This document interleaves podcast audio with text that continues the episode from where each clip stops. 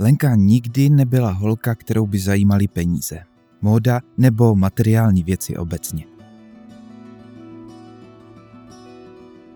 Vlastně to s penězi ani neuměla. Nedokázala jich nikdy mít dost navíc a nikdy jich nebylo tolik, aby je nemusela počítat po korunách. Nikdy v sobě nenašla ani žádný speciální talent, ale aspoň uměla skvěle naslouchat. Uměla to z příběhy. Těch dokázala našetřit za jediný den klidně na celý měsíc. Kdyby jí za ně někdo platil, nemusela by mít spolubydlící. Jenže nikdo takový se nenašel. Možná to bylo právě proto, že jí chyběl dár peníze vydělat. A tak se o všechny ty situace, zvraty a emoce dělila jen tak.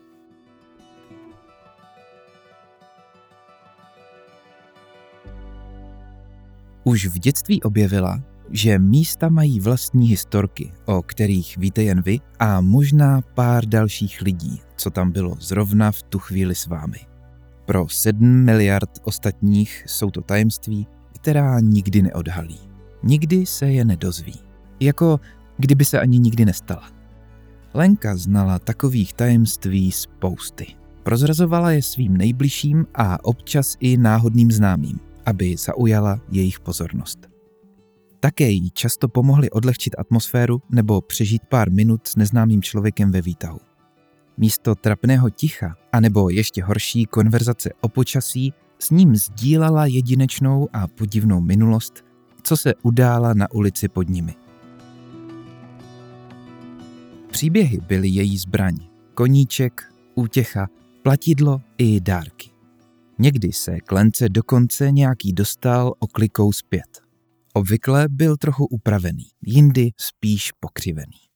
Ona ho vyprávěla jinak a byla si jistá, že oni ho nemohli mít z první ruky, protože si je u toho jednoduše nepamatovala. To pak vždycky vyprávěla Honzovi.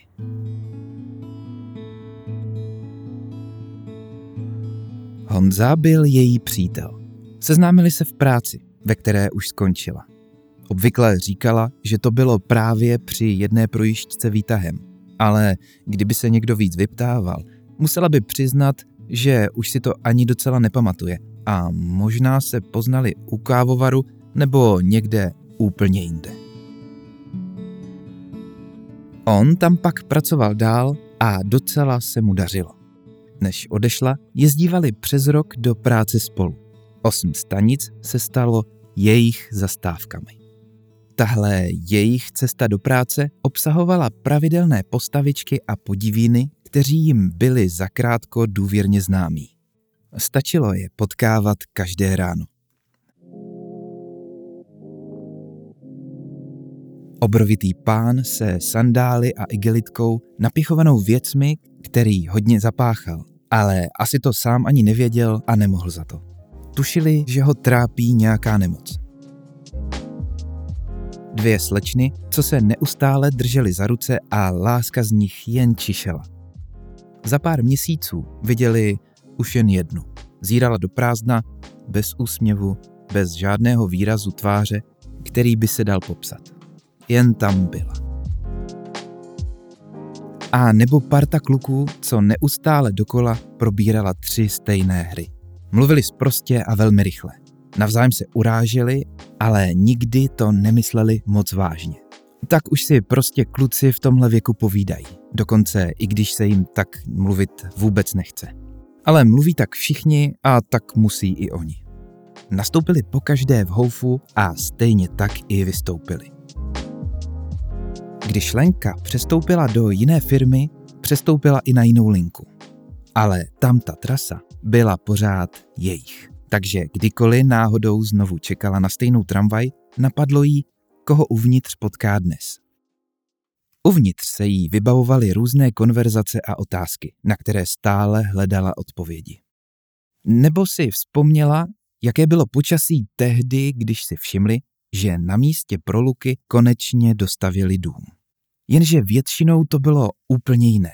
Objevovali se jiní lidé, různé obličeje jezdili v různé časy a vystupovali na odlišných místech. Už se nic neopakovalo.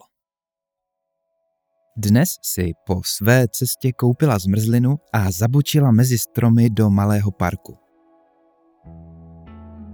Bylo vedro napadnutí. Toužila po každém kousku stínu. Honza na ní čekal se svou kolegyní. Lenka jim zamávala, ale nezastavila se, protože měla naspěch. Každý den po práci musela na poštu odeslat obsílky klientům. Mohla se dohodnout s pošťákem, aby pravidelně do firmy docházel, ale ona se nechtěla své procházky vzdát. Přežila dlouhou frontu, kde na ní pokřikoval nějaký starý pán, co zřejmě trpěl samomluvou, a pak se vracela stejnou cestou na zpátek. Hledala Honzu, ale nebyl na lavičce ani nikde po cestě. Asi s tou slečnou odešel zpět do práce. Končila přeci doba oběda a přestávka trvá jen půl hodiny. Možná si ji ani nevšimli. Byla fakt daleko. A taky si teď nemohla vybavit, co to bylo za košili, co měl Honza na sobě. Možná nějaká nová, kterou si koupil teprve včera. A tak dorazila domů a ke svačině si uvařila salát. Tak tomu s Honzou říkali, protože Lenka vařit vůbec neuměla a trochu se za to styděla. Bylo to asi třetí rande, když jí Honza řekl, ať mu uvaří třeba salát, že to nevadí, že by s ní ve skutečnosti jen chtěl strávit noc.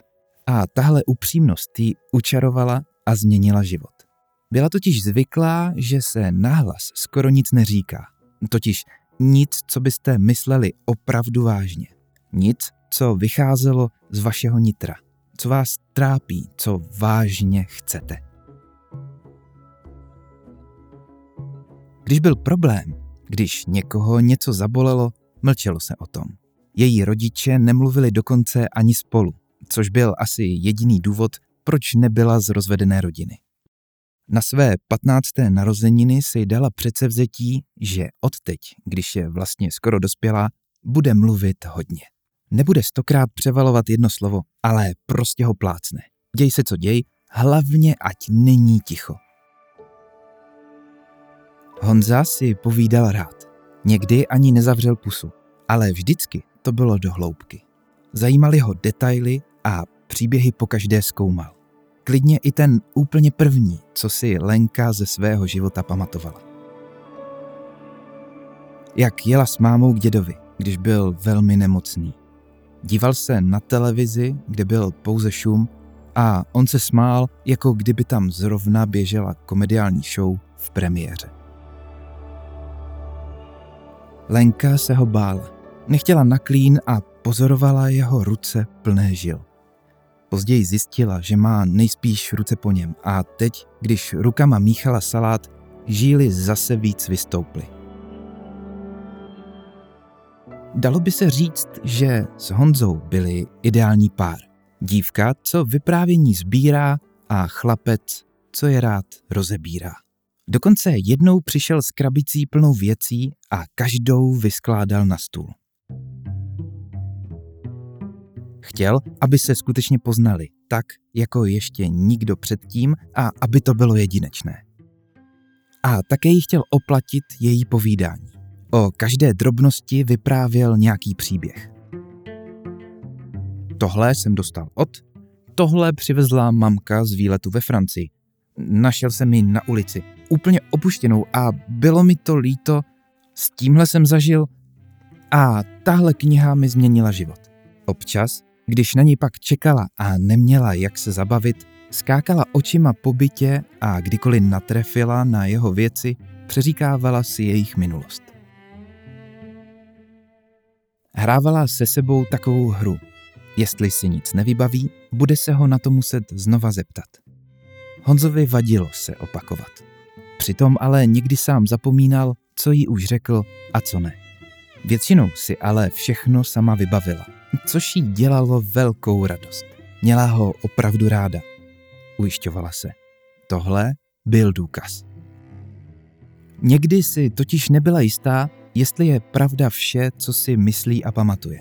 Když se jí někdy vracely její starší příběhy a jiné odlišné, nemohla se prostě splést. A nemohlo to tak být i se vším ostatním? Nespletla se i v Honzovi? Zase jí to napadlo Párkrát zamrkala a všimla si propisky na stole. Vzpomněla si na vzkaz, který Honza napsal naposledy, když se vrátil z konference a ona ještě spala. Měl osobitý rukopis. Samé velké oblouky, díky kterým její jméno jeho rukou vypadalo jako kitka. Když mu to řekla, odpověděl, že je to proto, že ona trochu jako květina je a taky tak voní, a pak se musel smát tomu, jak kýčovitě to zní, jenže Lence se to líbilo. Kýčovitých příběhů měla mnohem méně než těch směšných, tragických, vážných, šokujících nebo s alkoholem. A tak si ho uložila pro sebe a občas si ho o samotě zase připomínala a párkrát s ním dokonce usnula. Třeba jako teď.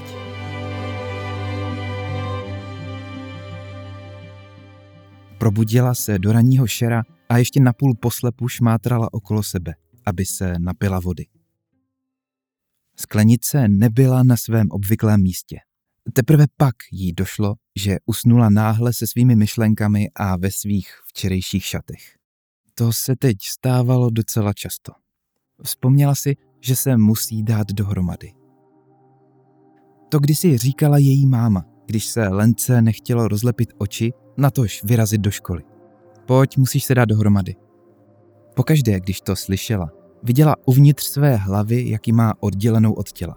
Okolo jsou poházené její dlaně, paže, mezi nimi je stehno, o dva metry dál lítko a někde pod tou hromadou je schovaný prostředek jejího těla.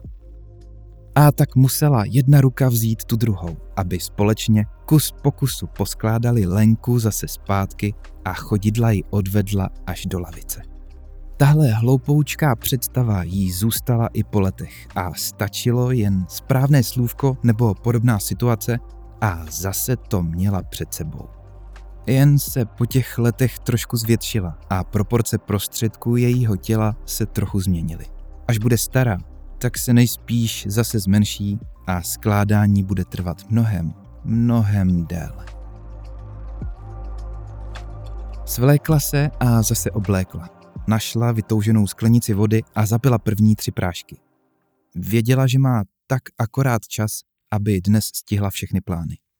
Ke snídaní jí stačil plátek chleba a plátek šunky. Vyrazila ven. Zamkla nejprve svůj pokoj a pak odemkla byt a hned na to otočila klíčem z druhé strany. Na ulici zkontrolovala hodinky. Zbývalo jí asi 15 minut, než přijede tramvaj a 10 minut bude trvat, než se dostane na zastávku. Musela sebe sama pochválit, jak skvěle to stíhá. Za odměnu se rozhodla, že se po cestě zabaví příběhem, jaký Honza poprvé svezl v autě. Bylo vypůjčené z práce, což ale na romantice vůbec neubíralo. Honza často řídil kvůli pracovním schůzkám. Chvíle na silnicích se ale většinou protáhly a on si pak stěžoval, že mu to zasahuje do osobního života. Ale svou práci miloval a tak místo chyb hledal kompromisy. Třeba půjčit si občas auto i pro ten osobní život. Lenku odvezl až za město a brzy jeli spíš po poli než po asfaltu. A pak zastavili mezi stromy a vyzvali, ať vyběhne ven. Poslechla. Neptala se, co má v plánu, nechtěla si zkazit překvapení. Vydali se spolu s Teskou, která vedla mírně z kopce a ani ne po hodině se jejich výhled otevřel. Viděli kilometry a kilometry daleko.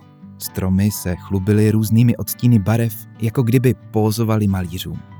Vzduch tam byl čistý a zrovna bylo zataženo. Honza jí objal kolem boku a nějakou dobu tam spolu mlčeli. Tehdy Lenka poznala svůj první příběh beze slov. Nikdo tam nemluvil. Bylo velmi těžké takovou historku s někým sdílet a rozhodně nepatřila do výtahu.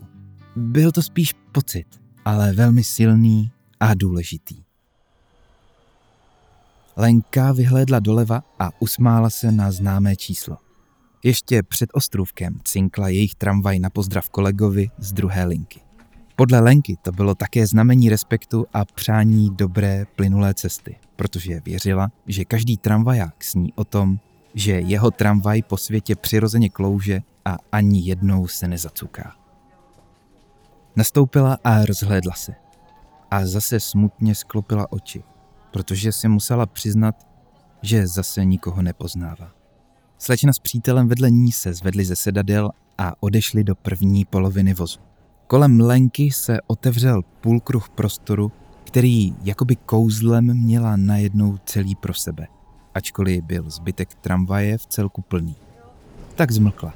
Byla možná moc naivní, ale moc dobře poznala, když o její příběhy neměl nikdo zájem. Ranilo jí to.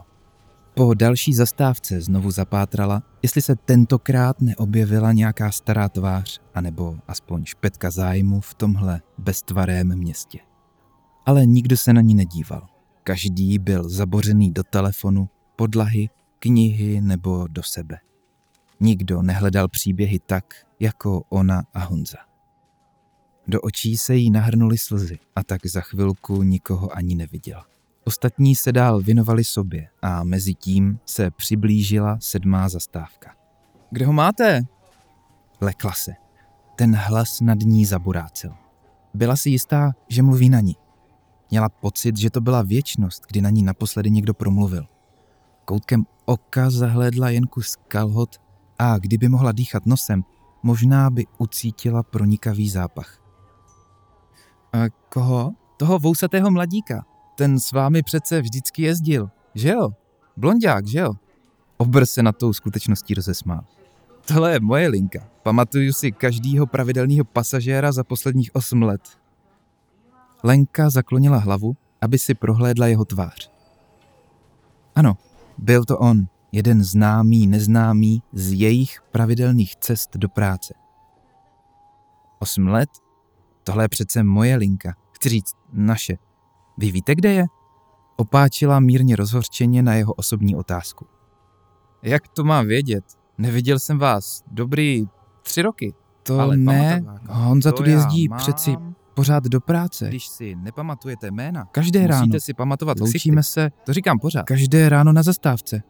Uvědomila si, že prošvihla svůj výstup, ale měla dojem, že je k sedačce přikovaná. Každé ráno teda ne. Tři roky to jsou. Jo, určitě, určitě tři. Lenka nechtěla nic víc slyšet. Nemohla. Uvnitř hlavy se jí rozezněl obrovský hluk a všechno se začalo hrát od znova.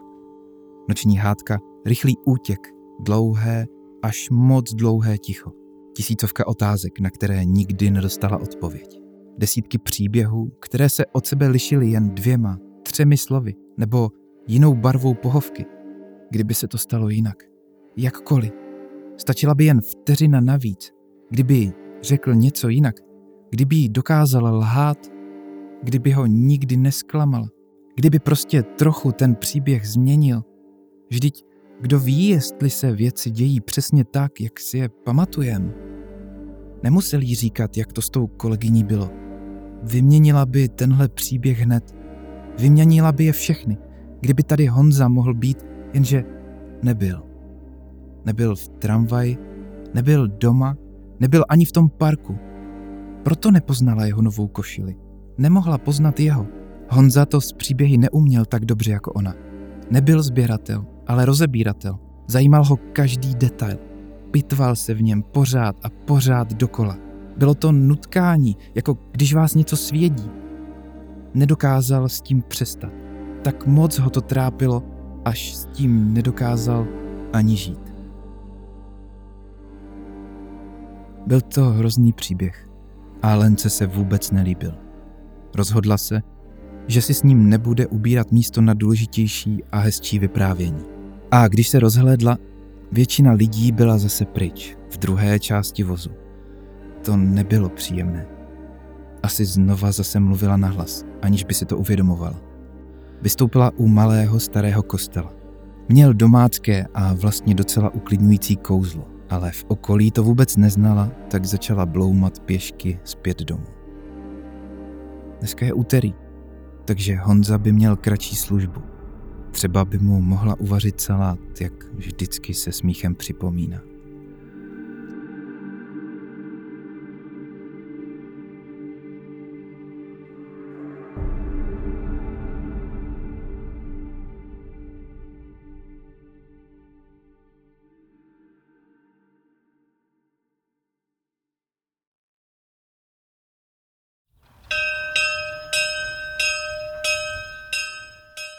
Právě odbylo pro bludíčku.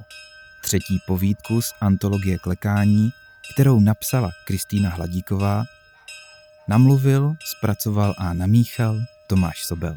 Protože dát dohromady text a vyrobit záznam zvuku nám nestačilo, na webu klekání.cz najdeš ke každé epizodě originální plakát, jehož nákupem můžeš podpořit naše dlouhé noci strávené v slzách a potu tváře od první myšlenky až po samotné zveřejnění. Jestli se ti naše práce líbí, největší radost nám uděláš, když někomu, kdo by mohl naše snažení ocenit, ukážeš, kde podcast najde, jak si ji poslechne a jak se přihlásí k odběru dalších epizod. Samozřejmě se nebudeme na nikoho zlobit ani za sdílení na sociálních sítích, anebo za nějakou tu reakci, ať už v podobě recenze, nebo e-mailu či komentáře. Děláme to přeci jen pro tebe. Uslyšíme se zase ve čtvrtek. Poklekání.